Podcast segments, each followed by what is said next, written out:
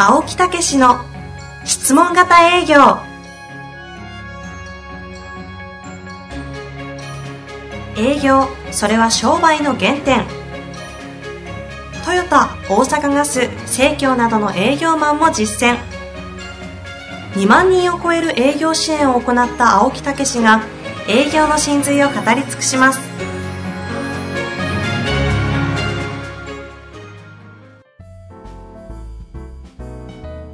こんにちは、遠藤和樹です。青木武の質問型営業。青木先生、本日もよろしくお願いいたします。はい。よろしくお願いします。今、あの、えー質問型営業のメルマガっていうのを私毎週出してるんですね。あ毎週出してます毎週火曜日とか水曜日、えー必ず出してるんですけど、あれ、ブロックしてんのかな？来てました。あ、ちょっと。来てます、来てます。すなよ、ブロック。来てます。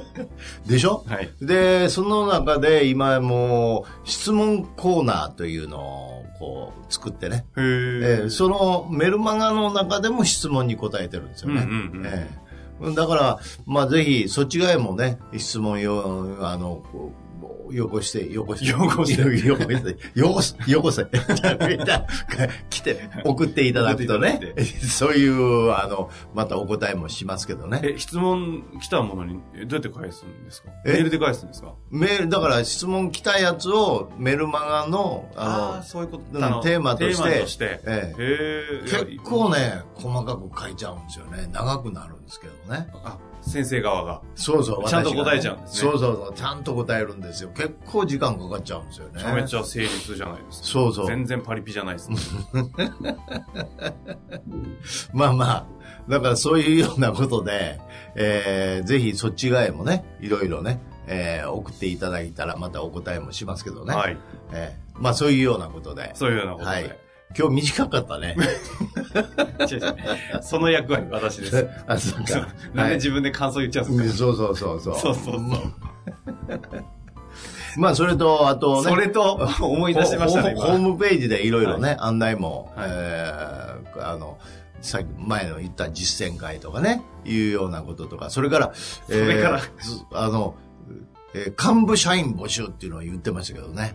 あ、あえ、そうなんですか？そうそうそう。だからこれもね、えー広告を出しまして、リクルートの方に載せてね、はいはい。いろいろ募集を受け付けてますんでね、そういう項目なんかも、またメルマガホームページね、見ていただいたら。とにかくそういう情報は常にそういうところへ載せてってるねまあホームページ見れば、そういうことです質。問型営業のすべてが、青木先生のそうそうそう。すべてが分かるはい。というようなことでね。はい。えちなみに勤務地は？え、キムチは今回大阪でね。大阪ですか？はいあ。大阪ですか。はい。まずそこからスタートしようなるほどね。というよいういですね。なことでぜひチャレンジいただきはい。ね。そのチャレンジした方、ぜひね、あの、入社したタイミングですぐにこのポッドキャスト出ていただいて、詰めていきましょうね。はい。さあ、というわけで質問いきたいと思います。はいえー、早速いきます。はい。ちょっと、業種とかがわからないので、ええいきなり質問に行きたいと思います。えーダメ営業から全国で8年連続で1位など、他のジャンルでも1位になったり、プレイヤーとして結果を出出せているが、じ自己流のため、人に伝えることを教えることができません。うん。なぜ売れているのか自分で分かっていない。はい。教えるつけ力を身につけたいです。はい。ビジネステクニックを教える、伝えるメディアの連載を持っているのですが、記事を書いているだけでビジネスにつながったりしていないので、ええ質問型営業のことを学んで多くの人に伝えられるように力をつけていきたいと思っています。はい。いや、すごいじゃないですか、ね。そうですね。この人はあの人かななんて思ってるんですけど、ね。あ思い当たる方なんですねまあ、本当にすごいですよ、結構。うん。なんかもう、自分のそういう歴史の中で、えー本当にこうね、切り替えてナンバーワンになるとかね。いうようなこととか、今はすごくそれをまた自分の、えー力でいろんなアドバイスをするとかね、へえーいうようなことで、えーまあ私自身もね、えーああ、あの人だろうな、みたいな感じではあるんですけどね。えまあ、そうやってそれを生かして伝えてるとおっしゃいましたが、ーえーただそのなぜ売れているかが自分で分かっていないので教えられないと。いうご相談なんですかね。まあだから結局やっぱりそういう一つの軸というかね、えー。だからやっぱり質問というようなことがですねここう、やっぱり軸にはなってると思うんですよね。うんうんええ、だから、前も確か何週間前にお答えしたと思いますけど、原理原則と、はい。うん、方法というところの軸を持って分析をしていただくと、やっぱりそのやり方が見えてくると。うん。えだから、やっぱりそういう、ここの原理原則、方法に落とし込まないと、なかなか形は見えてこないですよね。うん。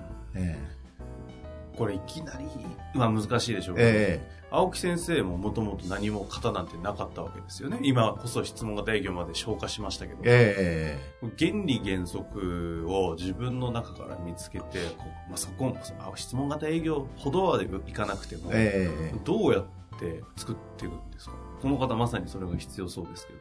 まあだから、うんまあ質問型営業の原理原則でいいんじゃないですか？人は思った通りにしか動かないというのと。質問型営業でいいと。うんそうそうそう。俺のおやお役立ちであるというところをベースに考えていただくと答えは出るというかね。あ、なるほどね。ええで、あと、やり方というのはどういう風になってんのか、最初人間関係を作る、それから心を開いてもらって、問題に絞り込んで、それの解決に乗り出すとか、まあ、そんなもんやと思うんですよ。うん。ええ。だからそこを分析をして、それがどういうトークになってんのかというね、というようなことを調べていただくと、見えてくるということですね。うんうんだから私が今企業なんかで教えてる時にはどうしてるかっていうと、その会社のトップセールスを4、5人集めるんですよね。はい、はい、ええはい。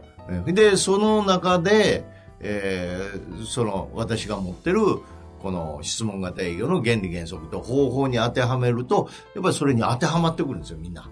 で、その企業独自のメソッドに結果的に。トークスクリプトを作って、ええで、その中で、いる部分とかいらない部分とかいろいろありますけどね。人間関係、例えば価格の安いものであれば、人間関係をそんなにべったり作らなくてもすぐ目的入っていくということですし、それから相手の経営とか、そういう私なんかがやってた教育っていうことに関わると、やっぱり、うんその人のうん経営目指してるものとか、その過去になぜそういうところを目指すようになったかという前提も聞いたりしながら、思いを聞いて、えーやっていくとかね。なるほど。ええちなみにあの、前々回ぐらいにもお話あったと思うんですけども、カリスマ営業マンみたいな方はたまにこう原理原則から外れるというか、ええもうなんか、カリスマ性で売っちゃってるみたいな人がたまにいるっていう話があったじゃないですか。はいはいはいええそれはそれでいるじゃないですか。たまに。ええ1%みたいな。え研修とかで受けて、トップセールスバッと集めて、ええ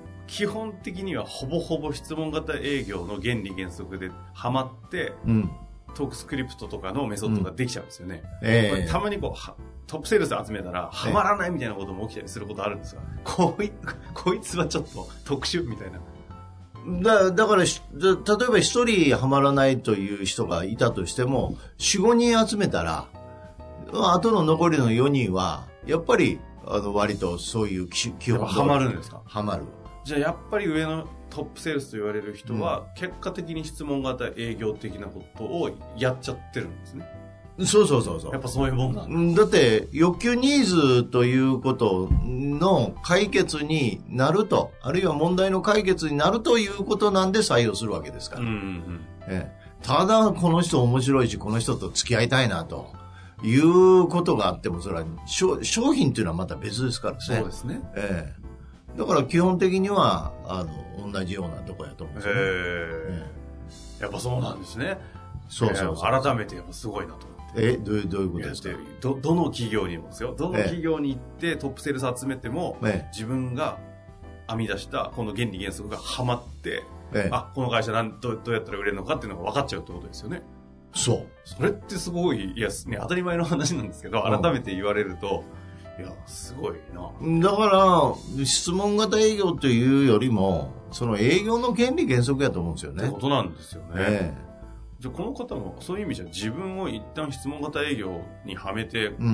解析してみたらあ俺こうやってできてんだって分かりそうです、ずずっと思いますよ。ええ。で、ただそのね、あの、巻き込むのが上手い人っていうのは、やっぱり自分の歴史とか、自分がやってきたことで興味持っちゃうんですよね、相手の。あだから心の相手の開き方が、えーやっぱりこう、カリスマみたいな感じで、バーッと、あ、この人の話すごいなっていうことで、引きつけられるんですよね、お客さんが。この間会った方が、えいきなり冒頭でですよ、初対面で、えあの、俺、離婚6回してんねんと。え。うん。で、子供8人いんねんうん。で、なんか半分以上か外外国にいると。えあ俺もう営業頑張るしかないとか言い出してえ。えなんかもうわけわかんないじゃないですか。ええその時点で、なんだこの人。この時点で勝ちですよね、ある種。一旦は。あそうそうそうそう。ななんだこいつみたいな。ええでそっからちゃんとされてたんで、ああ、やっぱ営業できるなと思いましたけど。つかみの強さ。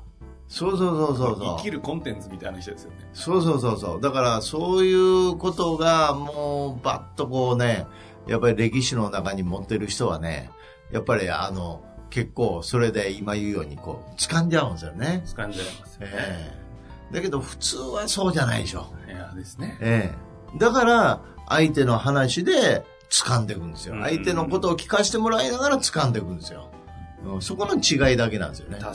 えあと今みたいな例の場合って、質問型で掴む方って基本的に外さないじゃないですか。ええちゃんと聞けば。えはいはいはい。今のパターンってええ基本的にガラガラシャッターさ、おろされちゃうパターンもありますよね。かこの人無理っていう。あそうそうそうそう。あ私とはちょっとあ合わないなみたいなねとかね。そんなすごいのは私はあれやなとかね。なりますよね。えそういう意味でやっぱ質問型営業のこの万人受けするこの幅の広さすごいですよね。えまあ、というふうに思うんですけどね。本当そう思います。うん、だから質問型営業というんじゃなくて、やっぱり営業、営業のあり方が本来はそうであるべきなんだということで、あの、ぜひ広めていきたいなとは思ってるんですけどね。うんええうんだから、うんまあ、どういうんですかね。もともと、このネット時代以前からも、それから、やっぱり、そそういうね、トップになる人はみんなやってる方法なんですけどね。ええと思うんですけどね。うんまあ、っていうことなんでしょうね。うん。誰を解析してもハマるっていうのが多分それの証拠なんでしょうね。そうそうそうそう。うんええだからそういう方にはめて、きちっと、まあ、あの、私が教えるときには、マニュアルとトークスクリプトって言ってるんですよね。だからその会社の営業のマニュアルっていうのがいるんですよ。うん。ええ。で、これはアプローチどうするかとか、えーそれから、えープレゼンテーションはどうするかって、やっぱり業種業態によってちょっと違うんですね。だからその会社のマニュアルがいるんですよ。うん。で、それを実行するトークスクリプトがいるんですね。で、私の本もマニュアルにはなるんです。だけど、一般化なんですよ。あええ。だからそれを具体的にその会社で使えるようにして初めてみんなが使えると。あ。じゃあ各企業のやっぱりそこは個性が出る要素。そうそうそう。勝ちパターンみたいなもんなんでしょうね。そうそう。だから、あの、なるべく現場に近い形でえーやるためにはマニュアルとトークスクリプトがいるんですね。うん。ええ、だから一般化っていうのはそこから、えー営業という分野でいくと具体的にこんな原則があるよこんな方法があるよっていうね現場からちょっと離れていくんですよね、うんうん。ええ、そうするとそのうまいそれをうまく使いこなせる人はそれだけでもできるんですよまあ、うまくその具体と抽象の的な話を行き来できる人がね、そうそうそう落とせちゃうんですよね。うん、あある意味ではそのセールスでトップを取るような人たちはそういうところにこううまくはまってますからね、はいはい。それだけでできるんですけど、例えばこれが新人とか、えーそれからなかなか成果上がらない人っていうことになると、もう現場にもう本当に近い形で提供してやらないと実行できないですよね。なるほえーだからその辺が、やっぱり会社できちっと作っていただく必要があると。ど。うん。うん。あるいは教えるときにそういうものがないとなかなか教えられない。古社、古社の、どあの、オリジナルのものが。そうそうそうそう。必要なわけですねマニュアそういうルとことなんですよトークスクリプ。ええ、これは教える中でね、私もどんどんどんどん分かってきて。いや、でもこれがね、会社にあると会社の資産ですからね。そう。だから、仮に人が辞められても、その、そこにノウハウと、ね、マニュアルとそういうものにがあったら、すぐそこで再生できるじゃないですか、うん他の人。ね、作って上げることできるんでね。だからそういうのがね、ほとんどないんですよね。確かに。ええだからそういうところをぜひ作っていただく。あるいはそういうことを考えてる人は、ぜひ企業なんかで私ども呼んでいただくとかね。なんかそれ相談いただくとかね。変な話、ええ取り早そうですけどね。いやー、もう本当にどこもないですよ、営業マニュアルって。ええまあ極論どこもないって言ったらね、失礼かもしれませんけどねそうなんで。しょうね。えいや、ぜひね、ちょっとうまく、せっかくね、プレイヤーとしては超活躍されてるようですからえね。そうそうそうその。ノウハウをちゃんと落としきると。まあ私も本をね、もうこれ何冊も書いてきましたけど、最初、もう本書く時なんかもそうなんですけど、この、例えばクロージングについて、アプローチについて書けるかなと。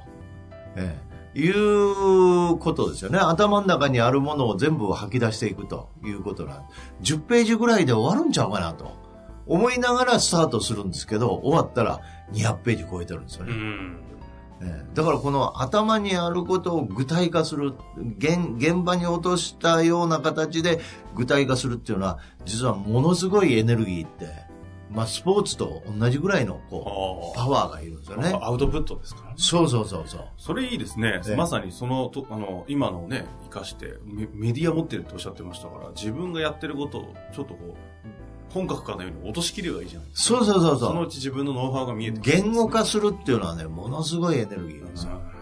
ええいや、ぜひね、ちょええっと連載でテイクアップしていただきたいですね。そうそう。だから、まあ私も、まあ本書く時なんかは、毎朝、もう一番エネルギーの高い、もう朝の3時とか4時とかね、はいはいはい早い時は2時とかね。寝てください。いや、起きんねん、その時に。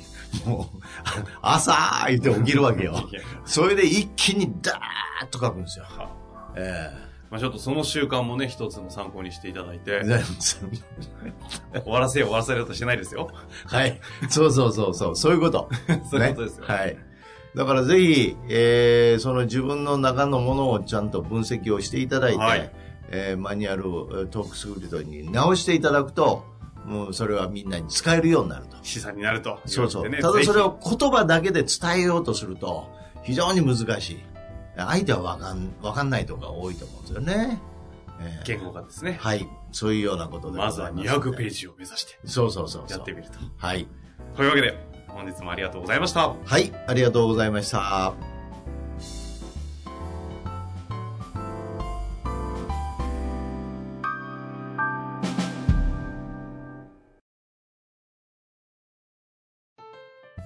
本日の番組はいかがでしたか？番組では青木武氏への質問を受け付けております。ウェブ検索で「質問型営業」と入力し検索結果に出てくるオフィシャルウェブサイトにアクセス。その中のポッドキャストのバナーから質問フォームにご入力ください。たくさんのご応募お待ちしております。